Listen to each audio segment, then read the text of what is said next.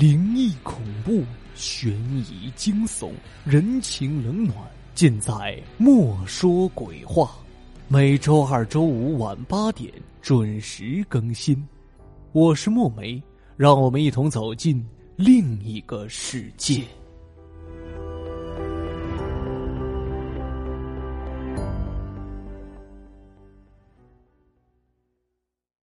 本期悬疑篇故事的名字叫《诈尸之谜》。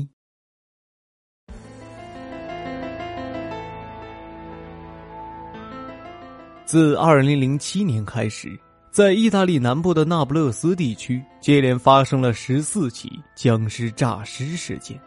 一些已经死亡几小时的逝者，在夜深人静时，会突然爬出棺材撕咬亲人。这一现象引起了科学家的注意。有人前去研究，却差点被诈尸吓疯。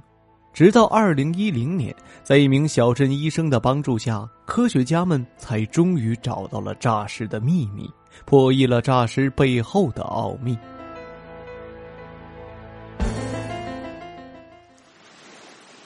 那不勒斯是意大利南部著名的海滨城市，历史上，意大利王公贵族们喜欢在这里建行宫。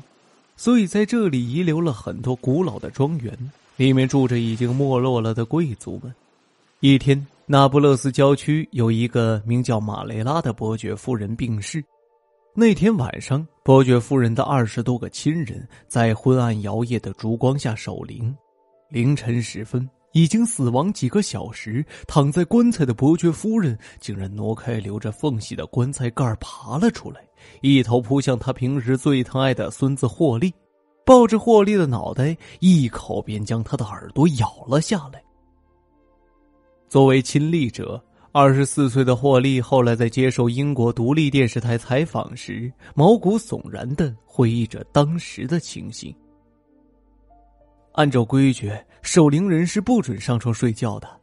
当时我为祖母守灵时，坐在离他的棺材最近的地方打盹儿。忽然我感到耳朵一阵剧痛，竟然是他在咬我，我都吓懵了。霍利的父亲回忆当时的情形说：“母亲去世时已经七十九岁高龄了，临终前骨瘦如柴。没想到他撕咬霍利时力气那么大，我们几个男人扑过去都拽不开他，最后还是他自己松了手，轰的一声倒在地上。”这件事传开后，各种传言频出。就在人们对马雷拉夫人诈尸的事件将信将疑时，家住那不勒斯西南蒂勒尼安海滨的一个名叫奥伯利的五十三岁公爵因病去世，再次发生了诈尸现象。那天凌晨，已经咽气几个小时的公爵忽然从棺材中僵硬的爬出来，抱住在旁边守灵的公爵夫人帕翠莎，拼命撕咬。几十分钟后，众人齐心协力，好不容易才将僵尸拽开，但僵尸仍死死的抓着夫人的衣服，直到将他的手指掰断，他也没有松开。此事经媒体报道后，有人说一定是公爵夫人做了什么对不起公爵的事儿，所以他至死都不愿意放开他。由于受到了惊吓，再加上闲言碎语，帕翠莎夫人几次选择自杀，幸好都被家人拦了下来。帕翠莎的弟弟拜罗内是那不勒斯帕斯诺普大学的生物教授，他不相信这世界上有什么鬼神，更不相信诈尸的真实存在。如今发生在姐姐帕翠莎家庭的诈尸传闻，让姐姐蒙受了不白之冤。他决定想办法揭开隐藏在那不勒斯诈尸事件背后的真相，还姐姐一个清白。要揭开诈尸的真相，就必须亲临守灵现场。拜罗内只要知道有人去世，就带着摄像和录音器材立即赶过去。然而奇怪的是，那些僵尸好像知道拜罗内要拍摄他们似的。拜罗内参加了四十多名逝者的葬礼，也没有遇到过诈尸。就在这时，那不勒斯西郊的一个庄园里再次发生了僵尸诈尸。逝者是个三十三岁的年轻人，他在死亡后的几小时竟一口咬断了五岁儿子的喉咙。当拜罗内连忙赶到现场时，逝者的棺材已经用钉子钉上。拜罗内提出看看逝者，不料逝者家半人多高的那不勒斯敖一头扑了过来，幸亏家人将敖喝住，拜罗内才没有被咬伤。逝者家属说，那天凌晨，逝者忽然掀开留着缝隙的棺材，从里面爬了出来，抱住妻子怀里的儿子就咬，直到将儿子的脖子咬断。当时所有人都吓傻了。等大家惊醒过来，孩子的喉咙已经被咬断，他也轰的一声倒在地上了。拜罗内问：“他的尸体是软的还是硬的？”“又凉又硬，我们用热水捂了半天，才将他张开的双臂还原。真不知道他是怎么从棺材里跳出来的。”拜罗内越听越觉得不可思议。逝者家的那不勒斯獒非常忠于主人。逝者安葬后，他趴在墓地不吃不喝，几天后便活活饿死了。经过研究，拜罗内发现，那不勒斯附近十年前就曾发生过诈尸事件，到现在已经有十三起，诈尸的情形都差不多。逝者年龄最大的八十多岁，最小的只有二十四岁，有贵族也有平民，其中贵族诈尸者十一人。但他们有共同点：第一，全部是病死的；第二，诈尸的时间全部发生在四五月份，这难道是巧合吗？拜罗内决定验证一下。然而，拜罗内竟然真的亲身经历了诈尸事件。当时，那不勒斯城北弗罗镇一个七十二岁、名叫丽塞娜的子爵夫人病逝，夜里。拜罗内陪着逝者的家人一起守灵，直到深夜十二点，什么事情也没发生。这时困意袭来，拜罗内看到棺材边上的沙发没有人坐，就坐到沙发上打盹忽然，昏昏欲睡的拜罗内感到有个什么生硬的东西扑到自己的身上，睁眼一看，顿时头发都竖了起来。只见已经死去几个小时的丽塞娜老太太，不知怎么的从棺材里爬了出来，并扑到了他的身上，张大着嘴巴正想咬他。拜罗内大叫一声，跟尸体搏斗起来。不料看起来弱不禁风的丽塞娜老太太，此时力量却大得惊人。拜罗内抓着他冰凉的双手，根本就推不开他。就在僵尸咬向拜罗内脖子时，被惊醒的守灵人赶快冲过来帮忙，才将僵尸从拜罗内身上拽了下来。很快，僵尸又恢复了宁静，但他僵硬的身子还是保持着张牙舞爪的状态。僵尸刚才的行为把拜罗内吓坏了，他立刻收拾东西回了家。事后根本不敢看那天的录像。他的学生问拜罗内：“怎么不去揭开僵尸诈尸之谜了？”拜罗内心惊胆战的说。这事儿太神秘、太吓人了，恐怕很长时间科学上都无法解释得通，还是让后人慢慢去揭秘吧。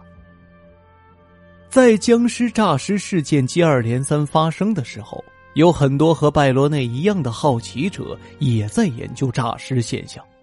在那不勒斯东郊的维苏威镇，有个名叫库兰尼的医生，就一直在研究诈尸现象。一天。一个被那不勒斯螯咬伤的人来找库兰尼治伤，库兰尼突然发现，那些诈尸者除了具有拜罗内发现的那些共性外，还有一个共同点，就是逝者家里都养有凶猛的那不勒斯螯。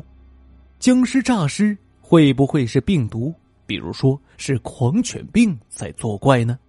库兰尼还是决定验证一下自己的猜想。那不勒斯北郊又发生了一起僵尸诈尸事件，库兰尼当即赶了过去，从僵尸身上提取了样本。当他将样本培养后放在显微镜下仔细观察时，不由大吃一惊。他发现诈尸的僵尸身上真的有狂犬病毒，而且让库兰尼感到不可思议的是，这种狂犬病毒跟一般的狂犬病毒既有相同之处，又有不同之处。说明发生了变异，尤其让库兰尼无法解释的是，这些逝者身上的狂犬病毒并没有随着逝者的死去而消亡。库兰尼立即把这一惊人的发现告诉了拜罗内教授。拜罗内认为库兰尼怀疑诈尸和狂犬病毒有关，一定有道理，决定通过科学实验来验证库兰尼的猜想。拜罗内将库兰尼从僵尸上提取到的狂犬病毒移植到了一头猪的体内，让病毒在猪的体内发展了半个多月后，将猪宰杀，但是猪一点反应也没有。拜罗内想到，僵尸诈尸者都是病死的，会不会是与死法有关呢？拜罗内又将病毒移植到另一头猪体内，然后将它饿死。就在死后的四个多小时，那头猪忽然跳了起来，张口就咬住关它的铁栏杆。通过猪身上的实验，拜罗内证明了僵尸诈尸的确与狂犬病毒有关，但其中还有很多细节让拜罗内和库兰尼弄不明白。拜罗内决定请教他的导师，美国迈阿密大学的生物学教授、博士生导师安德里恩斯教授。这位教授对僵尸诈尸事件也产生了浓厚的兴趣，当即带领研究团队来到了那不勒斯。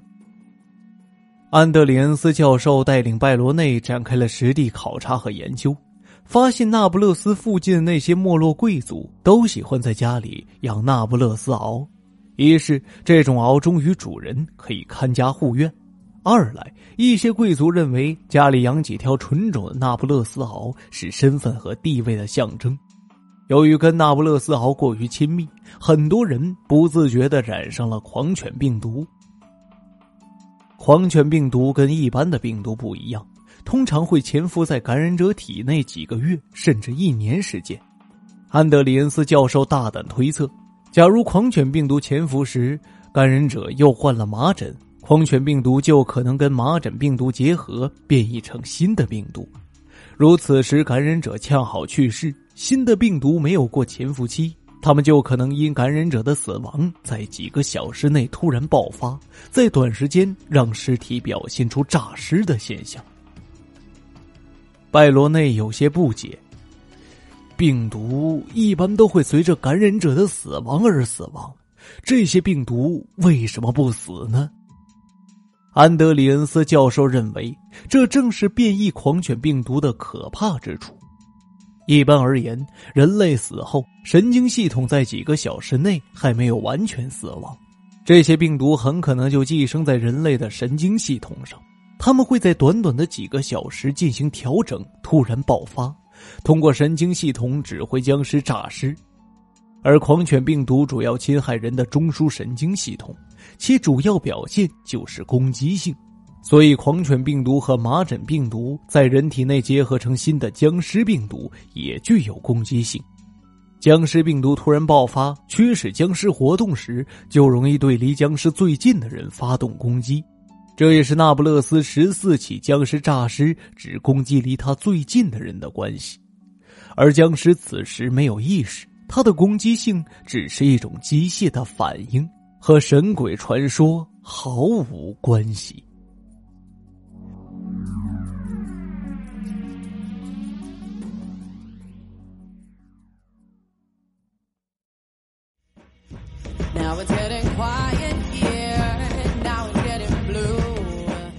听众朋友，悬疑篇故事《诈尸之谜》播讲完了，感谢您的收听。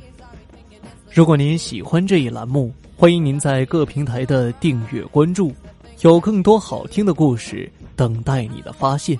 我们下期节目再会。